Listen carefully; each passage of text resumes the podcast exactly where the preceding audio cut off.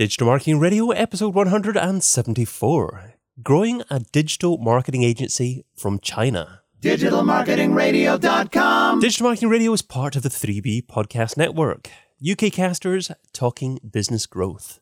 Find out more over at 3bpn.com. The big interview with David Bain.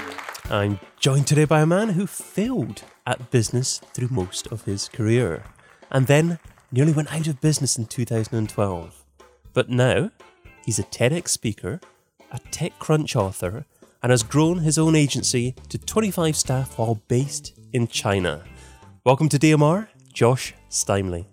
Hi, David. Glad to be here. Oh, great to have you here, Josh. Um, well, you can find Josh over at joshsteimle.com, and that's Steimle spelled S T E I M L E. So, Josh. That's correct. good, good, good, good. Um, started off in the right way. so, uh, Josh, how did you turn it all around? Well, so first, one slight correction. They're not all in China. We have teams here in Asia, and then we have a team, uh, part of our team is in the United States as well. So we're split office, we're uh, global, we have multiple offices. You, but you jumped to my next question, actually. I was going to just clarify exactly where all your staff were. Yeah, and today one of the great things about running a business today is you can run a business from anywhere. So we've got people spread out throughout the US and Asia and a lot of people are virtual and it's great. So, but going back to that question of turning things around, I worked for years. I started my business in 1999 and it wasn't until 2012, 2013 really that I felt like I started to achieve some sort of success and during those first years, the first 12, 13 years, a lot of people thought that my business was successful because we're a marketing firm and we are good at making ourselves look successful. But behind the scenes, we were a mess. We weren't profitable. We were losing money. I was going into debt. And it was always just a grind to get things done. And I could never make any progress. We, consistently performed doing around $500,000 US per month. So, or I mean, per year. So we were a small business and we could just never break past that. And then in 2013, we just shot past a million and now we're up into the multiple millions. And there are two main things that made a difference. One was I brought on a partner and it's amazing how having somebody else to report to can make a difference when you're running an agency and making decisions, or maybe any type of business. And then the other thing was that we really invested in content marketing. I started writing for Forbes magazine, and that led to opportunities with TechCrunch and Mashable and Inc. and other publications. And that content combined with the skills of my partner, who was very strong on sales, something I was weak at combined to just create the perfect chemistry and really helped our business take off. There's so many questions that I can actually just um, evolve the the conversation from there. I mean, the, the first thing is your partner. How did you actually find your partner? Did you know your partner for a long time? Yes. The funny thing is, my partner is my brother in law, and I always swore I would never, ever work with family. I would never hire family because you hear too many nightmare stories about that. And this guy has been my brother in law since he was 12 years old. So I've known this guy since he was a little kid. And that's kind of how I saw him as he grew up. And then he went into sales and he, uh, one Christmas, we were together at a family event, and I was saying, Boy, sales is what I'm really weak at. And do you have any tips for me? And he started giving me tips on how to improve sales in my business. And I would go back and apply them, and they'd work. So then I said, Hey, do you want to be kind of a part time consultant? I think we can handle that without getting into those family dynamics. I just need a little advice. So he started giving me advice, and that worked out really well. So then I said, Hey, can you work for me part time? And he said, Yeah, sure. So he started working part time, and then it became full time. And then it became just, Hey, you're the partner I've been looking for all these years. Let's just make this official. And we became 50 50 partners in the business. And then it just took off and it's been great. So we've been able to manage the family stuff and it's been successful. Brilliant. And in relation to your content marketing that you've done, that you're doing, how did you start to measure the impact from it? And how did you decide um, that Forbes or TechCrunch or wherever else were the better places to write?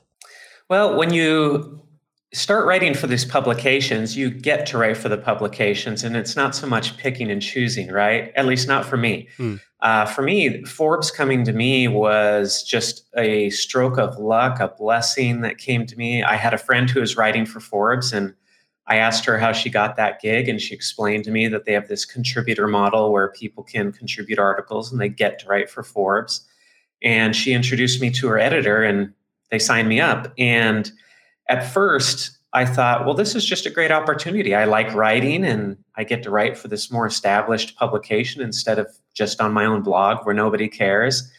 And then I started writing about digital marketing, and that's when we started getting the leads in. And there was no question about attribution or where the leads were coming from because we went from very few leads to all of a sudden this fire hose of leads coming in, and everybody was saying, Oh, yeah, I read your article on Forbes and we want to hire you. And so it was obvious where the traffic was coming from. And after I started writing for Forbes and we started getting those results, I thought, you know, someday I might lose this. Something might change. Forbes could get bought out. My editor might change. And I need to diversify my risk here. So then I started leveraging what I was doing at Forbes to write for other publications. And I got on at all these other publications. And we started getting leads from those sources as well. But actually, nothing has been as good for us as Forbes has been. So it's been pretty easy to measure, and I would love to find another outlet that is as good as Forbes. But I've written for 15, 20 publications now, including Time Magazine, and nothing has generated results like Forbes has actually. Wow, that's interesting because um, I've certainly seen Forbes appear at the top of search results for many different keyword phrases. I, I must admit that um, their form of pub- publishing where they drive a lot of traffic to adverts first and you have to click through that and then you get to the article has put me off a little bit but obviously they get a lot of traffic and it's certainly worthwhile for contributors. Yeah every once in a while somebody will approach me and say is it worth my time to write for forbes? And i say yeah it's uh, it's worth a couple of million dollars. So yeah i'd say that's worth your time. Okay. so why China? How long have you actually been in China for? So we moved to Asia a little over three years ago, and my wife and I we came here because we were looking into adopting a child, an older child, and the process here is a little slow. And we decided that it would be a good idea for us to move here and learn a bit about the language and the culture because we're adopting an older child who won't speak English. And we moved here with our family and we've been learning that language and the culture and about the food and everything just to try to ease this transition. We're still working on that adoption, but it wasn't a business reason or professional uh, career track that brought us over here. It was just this personal side. But then once I moved over here, in order to get a visa and stay, we had to open a business and or an office for the business. So we opened an office in Hong Kong first, and we were there for three years.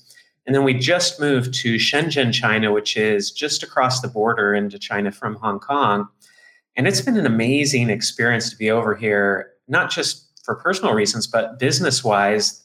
There is so much opportunity over here. And for those people who are in the US or the UK or more established Western markets, you deal with so much competition in the form of digital marketing. I mean, there's so many experts, there's so many great people. And then you come here to Asia and just nobody does what we do in the West. I mean, I shouldn't say nobody, but there are very few competitors, relatively speaking. I moved from Utah to Hong Kong, and in Utah, I probably have 400 SEO firms that I'm competing against. And in Hong Kong, I have maybe four or five. Wow. And then in China, uh, we come here and I walk into meetings and companies say, We're looking for a company that has an office in Shenzhen and Hong Kong and the US and does digital marketing. And I say, Well, I think you've narrowed it down to about one. I think we're the only one that fits what you're looking for. So the amount of competition is very low and the market is huge. We've got more than half the world's population within a four hour flight of Hong Kong and all these businesses here that are growing like crazy. It's just, there's so much opportunity in the numbers here.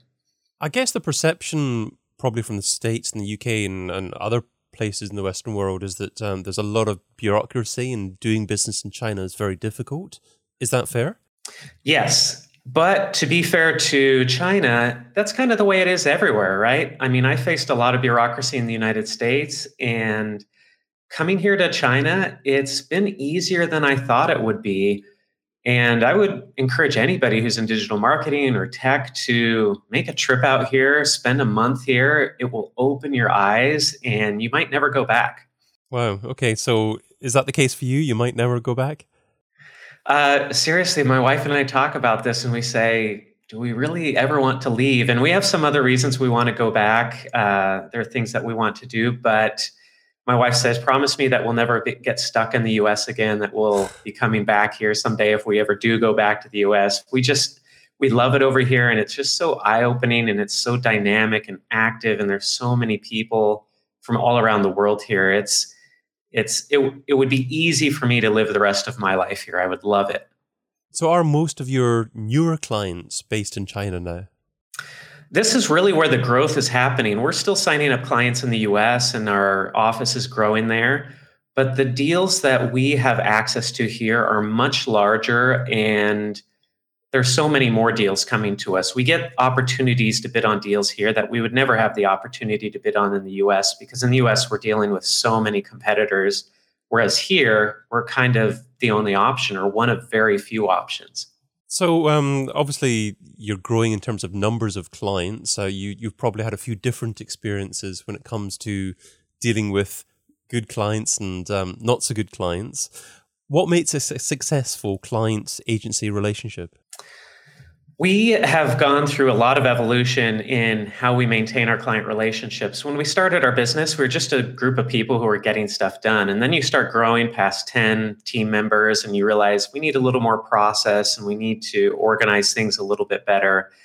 And one of the things we've really invested in is account management, which is hard for a digital marketing agency because you want to hire the people who are doing the work and you feel like we need more SEOs, we need more paid search people, we need more social media, more content marketing.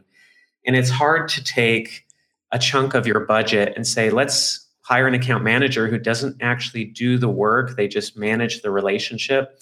But that's been huge for our success as we've hired more account managers who manage communication with the client, make sure that things are on track that's where we've seen the biggest boost in customer satisfaction and our retention numbers going up and getting testimonials from clients. It all happened when we started investing more in account management. So, what makes a great account manager? Our, a great account manager is somebody who it might sound simple, but they're just really nice, nice people.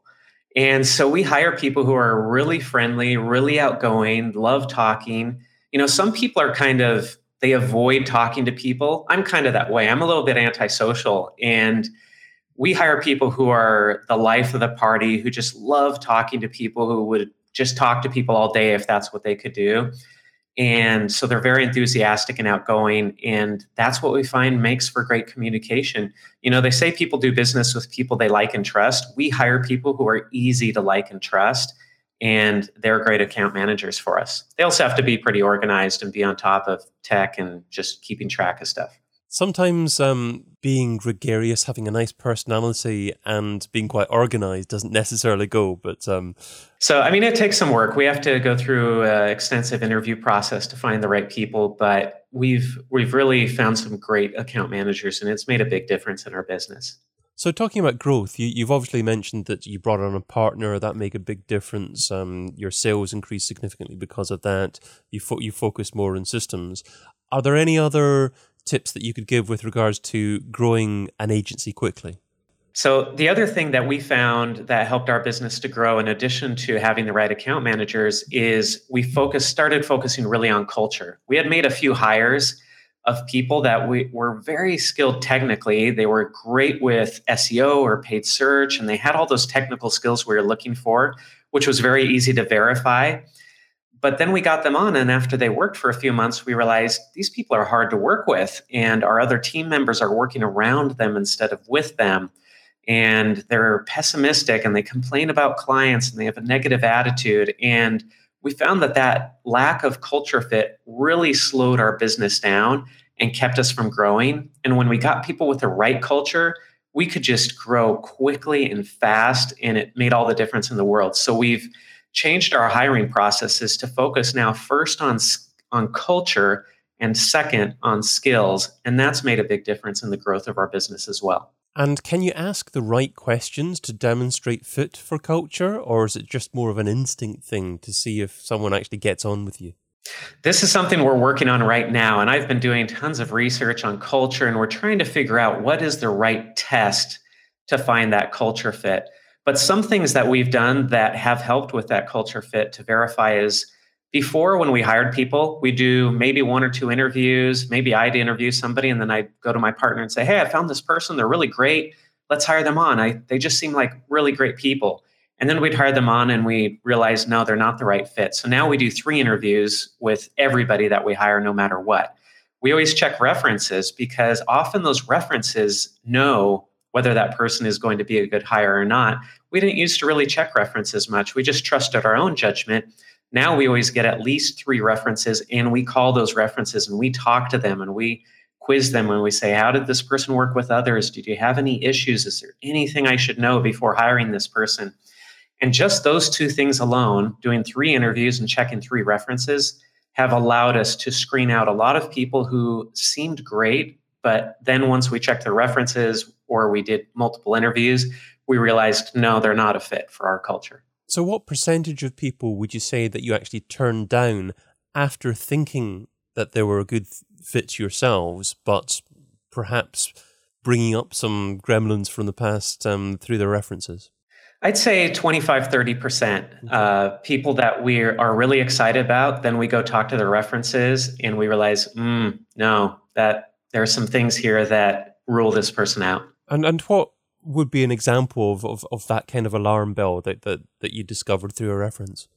Uh, just the other day, I interviewed somebody and I thought, oh, this this person's a young person. They have good instincts, good attitude. I think we can train this person. I think they'd be a good fit for our company.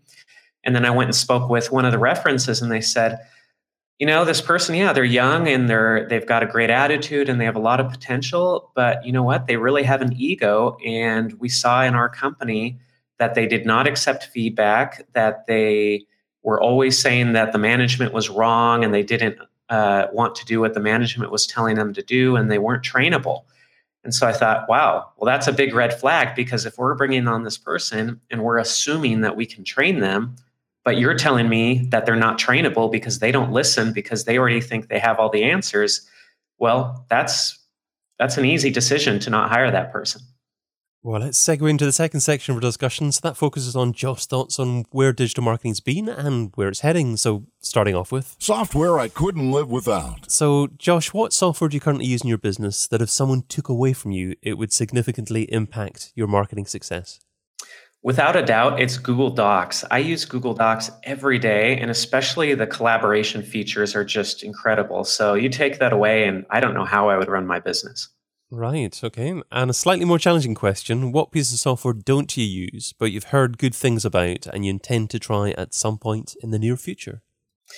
Yeah, so um, one of the pieces of software that we've been, we use Jira for our project management, and there are other pieces of software that go along with Atlassian that we've heard great things about, like HipChat and we've looked into these, but we haven't really dove into those. And I'm curious to see if we have as good of an experience with some of those other tools from Atlassian as we have had with Jira.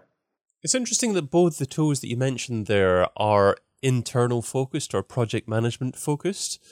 Do you uh, largely rely on content marketing to do the marketing uh, for your agency? You, you don't spend a lot of time on paid marketing and um, other forms of marketing? We do a lot of paid marketing and we do a lot of SEO, and we have probably 30 different software tools that we're subscribed to for SEO purposes. But for me personally, running the business, I'm in Google Docs a lot. I do a lot of content and I see a lot of the results from project management. So that's what I tend to focus on more is the internal side. And then my team focuses on the external side. Got you. Okay. Um, so I'll include links to all your recommendations in the episode show notes at digitalmarketingradio.com. But let's move on to. I wish I would have. So I'd like you to look back on the very first day that you're involved in trying to market a business online. What didn't you do so well? What do you wish that you would have done differently? Oh, I wish I'd been doing building an email list back in 1999 when I started my business. I didn't really start building an email list until last year. And if I had been building an email list starting in 1999, I would probably have a few hundred thousand subscribers today and what I could do with that list. That's the that just kills me. All these years without building that email list. Well, you've started now, so that's the main thing now, and I guess it's about Yeah. relevance and quality of the list rather than quantity of the list. Yeah, but that would have given given me a long time to focus on both. So you've started um, now. What's your primary call to action? What's the main way that you actually go to um, collect your emails at the moment? It's all about content marketing these days. Well, I shouldn't say all about content marketing. SEO is a fair part of that, and Mm. social media and such. But it all starts with content. All marketing is content and channel. You have a content, and then you have to choose a channel to deliver that content. And so we focus a lot on content. I produce a lot of content, doing speaking and writing. Uh, my first book just came out. So all of this is content. And the idea is to use that to create an expert voice that draws people in. But what's your call to action for your reason for someone to part with their name and email address? Is it um, a free chapter of your Oh, sure. book or, or something like that? Yeah, so on my own website, my personal website that I run, I give away a free chapter of my book. I also have an email course that teaches people how to become an influencer and get writing in Forbes and other publications like I do. So that's what I use. With our company, with MWI, we're working on some ebooks and uh, different options there. But again, we're behind when it comes to building our email list for the agency. The this or that round. So this is the quick response round. Ten quick questions, just two rows here. Try not to think about the answer too much, and you're only allowed to say the word both on one occasion. Ready to go? I'm ready. Email or Twitter? Email, Audio or video? video, Affiliates or display advertising? display, USA or China? China. oh, I'm going to get in trouble for that one. Online press releases or one on one relations? One on one relations, Paid search or SEO? SEO, Email contact form or telephone number? telephone number, Website or app? website, Social subscriber or email subscriber? email subscriber, And local marketing or global marketing? global marketing. I'm just getting fed up of asking Facebook or Google Plus, so I decided to replace that question with something else uh, off the cuff there because um, everyone says Facebook now, so I need to come up with something else for that. but it's interesting. So uh, Chi- China wins there as well. I don't think there was any question that you particularly struggled with. Uh, did you find a challenge with anything there? Trust me, I'm, I was struggling in my mind on a few of those, and uh, there would be a lot of caveats. And well, yeah, I really wanted to answer both on at least three or four of those. Okay, well you you got away without any, so so that's great. So we'll move on to. The $10,000 question. If I was to give you $10,000 and you had to spend it over the next few days on a single thing to grow your business, what would you spend it on and how would you measure success? If I had ten thousand dollars, I'd spend thousand dollars on a round trip ticket to ver- visit Larry Kim, who you had on your podcast recently. Mhm. I'd spend five hundred dollars taking him to an amazing dinner to pick his brain about social media advertising, and then I'd spend the last eighty five hundred dollars on paid social to promote my content the way that he advocates. Uh, Larry's got some great ideas that I would really like to try out, but I need more understanding. And so that's why I'd go and have a dinner with him and talk about that and get some personal input from him. Oh, he is a great guy, and that was a, a wonderful interview, certainly. So you should uh, go back and listen to that, um, and dear viewer or listener, if you haven't done so already. I've certainly tested a few things that uh, he suggested, and what I found particularly interesting was he actually suggested just targeting PRs and bloggers on Twitter and marketing your content to them um, as a way for them to possibly rewrite about it or, or, or share it. So you're not necessarily always advertising to your end user. It's marketing to people who are going to market in your behalf. And I find that to be an interesting concept. Yeah, I heard Larry speak at the content marketing conference in Las Vegas earlier this year, and he gave this presentation talking about that content and it just blew me away. I thought, oh, I've got to do this. We've got to find somebody who can do this. And it's easier said than done. He makes it look easy. Um, but yeah, I'm really excited to try out some of his ideas. It's it's it's justifying some things as well. I've tried sharing um, videos um, as posts on Facebook and just um, paying about four cents per um, per engagement, which seems not a lot, uh, but it's it's measuring the end value of that that I, I, guess can be a little bit challenging as well if you're really trying to to, to pinpoint the value of things. You've got to combine a little bit of um, instinct with that measurability as well. Yeah, there is. There's always uh, the devil in the details, right? Yes, yeah. My number one takeaway. Josh, you've offered a lot of great advice in the conversation, but what's the number one takeaway? What's the single most important step that our listener needs to take away and implement in their businesses? It's empathy, I think. I recently had the opportunity to interview 30 CMOs from huge corporations, PayPal, Spotify, GE. And one thing that came through to me from all these interviews I did was these people really understand their customer. And in marketing, if you get your customer, you understand what motivates them, where they're coming from, why they buy, then you'll get all the right tactics. You'll figure out how to connect with them, how to sell to them. And so I think that empathy just trumps everything else that you can possibly do when it comes to marketing. What's the name of your book, Josh? Because um, you wrote a book on that. That's right. So my book is Chief Marketing Officers at Work, and it's 29 interviews with amazing CMOs. So if you want to be a CMO or work with a CMO or sell to a CMO, then this is a great book to learn more about the role of the CMO and who these people are and how they work. Great stuff. Okay, well, that takes us to the end of our discussion today. So thank you so much for your time and your advice and for getting up at five o'clock in the morning in China for us. Um, much appreciated.